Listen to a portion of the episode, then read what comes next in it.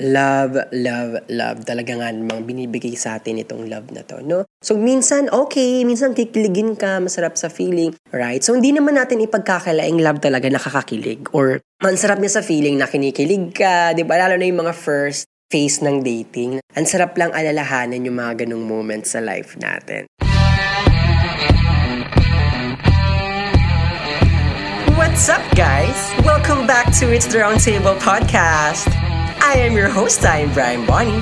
Ayos ba tayo dyan? This podcast is your perfect partner balancing work and life one episode at a time. Join me as we navigate adulting.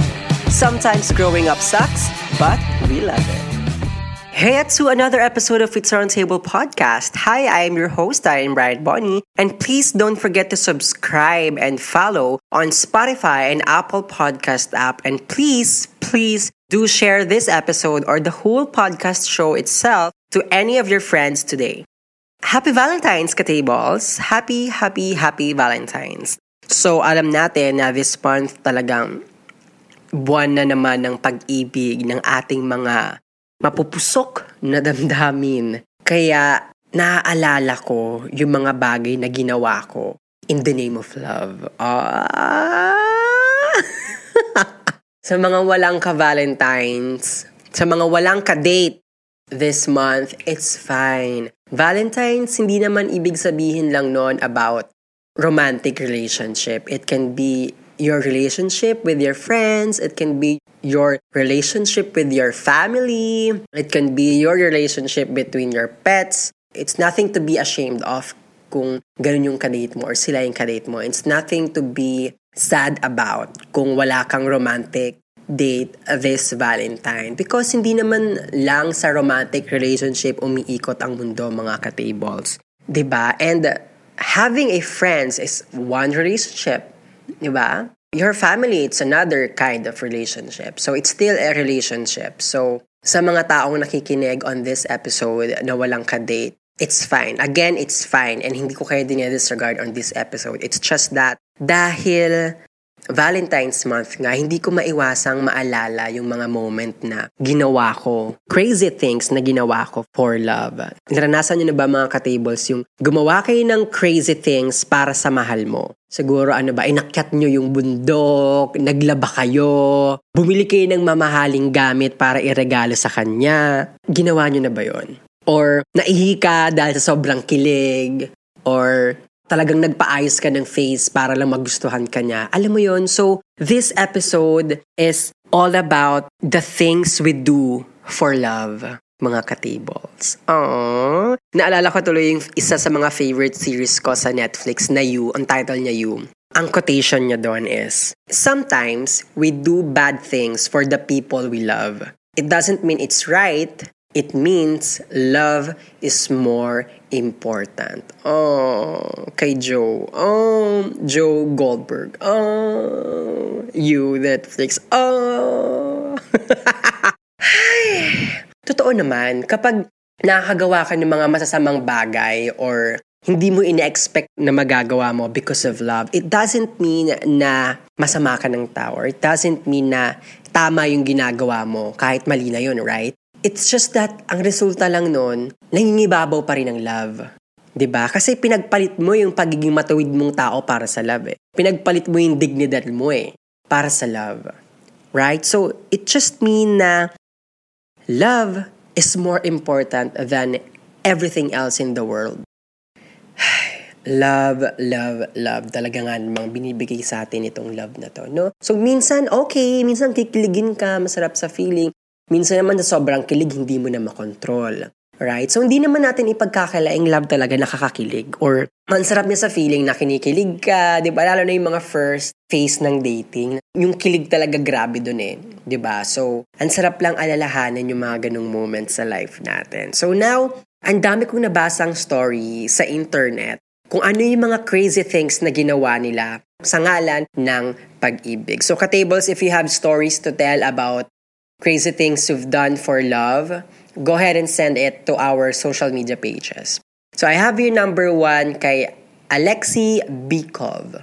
Hindi ko alam kung tama yung pagkabasa ko. Sabi niya dito, he faked his own death in a gruesome car accident as part of an elaborate proposal. Tignan mo, nag-propose lang siya tapos nagpatay-patayan pa siya sa isang accident. Tsaka isipin nyo, ang mahal siguro nun ha, kasi kailangan mong banggain yung sasakyan or kailangan mo pang mag-hire ng someone na sigurong mag-hit sa car mo or kailangan pang mag-take ng acting lessons para maging ka-convince, convince, at kailangan mo pang mag-arkila ng fake blood, ng fake all whatever. Imagine all the things you will consider and you will get or you will buy just to pull off this prank or this proposal very accurate or very convincing, right? So sabi dito, proposals are hard. We all know that. Well, they're not really. But going by the kind of stuff you see on the internet, if you're bending the knee, you're in for some serious competition. Oh, binasa ko dito sabi niya dito.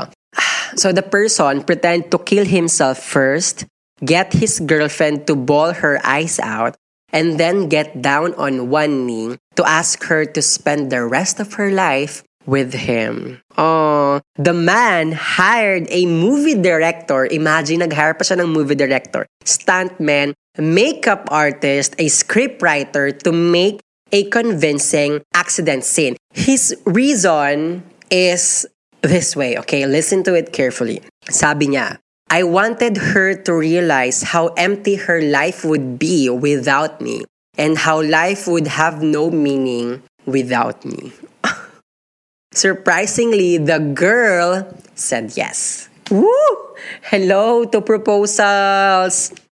Naalala ko tuloy one time sa BGC. Bagets pa ako yun to, I think high school. May dumaan na helicopter. Sa high street to, naglalakad kami ng mga friends ko. Na helicopter. Tapos, suddenly, may bumagsak na mga petals from above, galing sa helicopter. So kami, ang sweet, ang sweet. Sobrang sweet naman kasi talaga. Tapos nakita namin yung girl pati guy nasa gitna ng high street. Yung guy nakaluhod na, tas may gano'n ng proposal ay dala na yung proposal ring. Tapos, ayun na. Oh, tapos ang dami nakatingin. Oh, ang sweet. Oh, walang maiinggit. Katables, walang maiinggit. Kaya natin to. Laban lang. Nagagawa nga naman talaga ng lava. It's the Roundtable Podcast is so happy that they found the most optimistic fashion brand, Baka Sakali. If you want a fun and optimistic designs for lifestyle wear, go ahead and check their Instagram page at Sakali. And let's always remember, wear it with optimism. Okay, another story that I found on the internet. Kay Carl Tanzler, ang nangyari, he lived with the corpse of the person he was in love with for over seven years before he was arrested. Okay, so here's the story. So obsessed siya with Maria de Hiogos.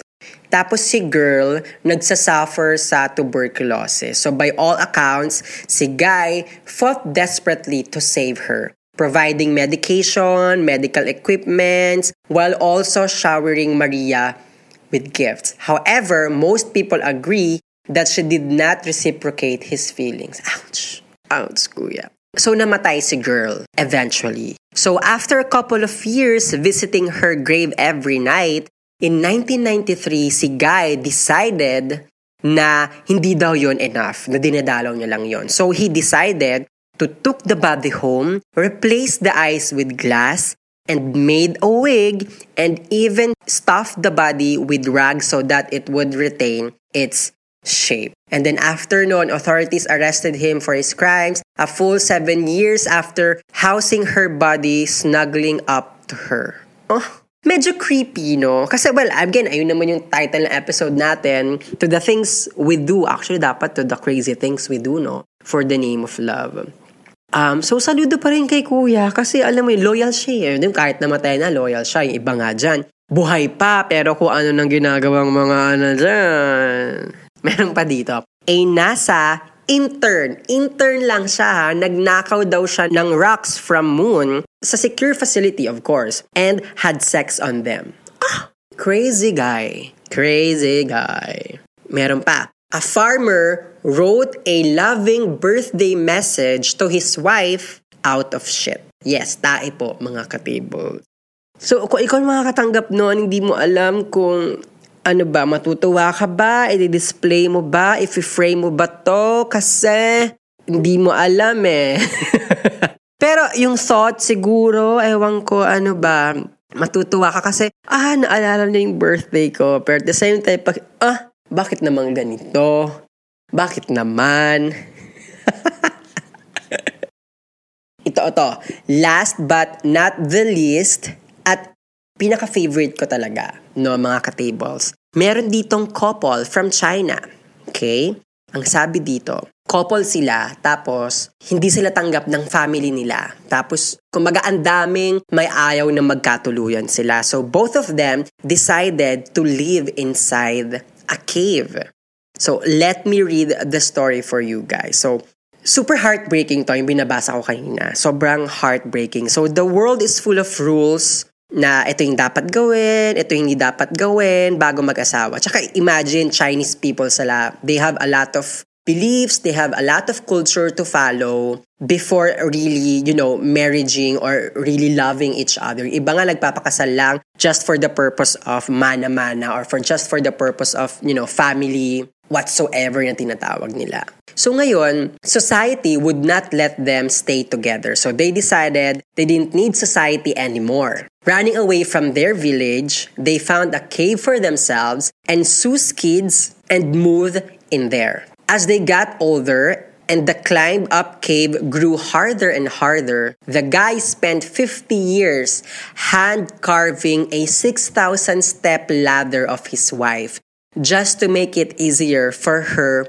to move around. Mga ka-tables, sobrang nakaka-touch yung ginawa ni Kuya. Talagang, my God, kung makikita niyo yung photos, ka-tables, kung nakikinig kayo nito, ipopost ko yung photo nila sa social media pages namin. Tapos makikita nyo kung ano yung itsura ng dalawang nagmamahala na yon, ano itsura ng cave, tsaka anong itsura yung ginawa niyang ladder para lang dun sa minamahal niyang girl. So, everyone, it's so sweet. Kung, kung hindi to love, hindi ko alam kung ano pa yung love na tinatawag natin. So yun mga ka-tables, I hope ngayong Valentine, ako ang kadate nyo.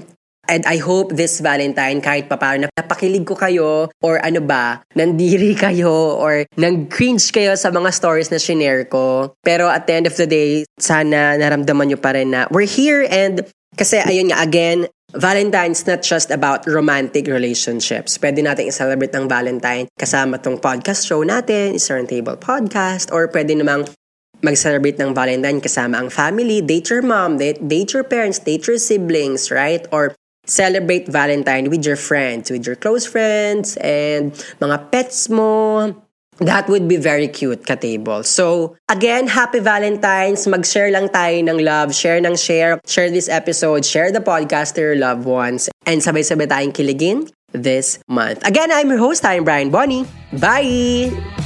Wait, wait! It's the Roundtable Podcast is releasing new episodes every Tuesday and Friday mornings. So don't forget to subscribe and follow on Spotify and Apple Podcasts. And if you like this podcast that much, don't forget to follow and always be updated on all their self-improvement contents. Just search at It's the Roundtable Podcast on your favorite social media app. Don't forget to join the conversation by using the hashtag, hashtag I am part of the table. Not to mention, we also have a YouTube channel where you can see and admire the face behind this podcast. That's it, Pansit. Ice Batay Jan. Yes, sir, mga kaibigan!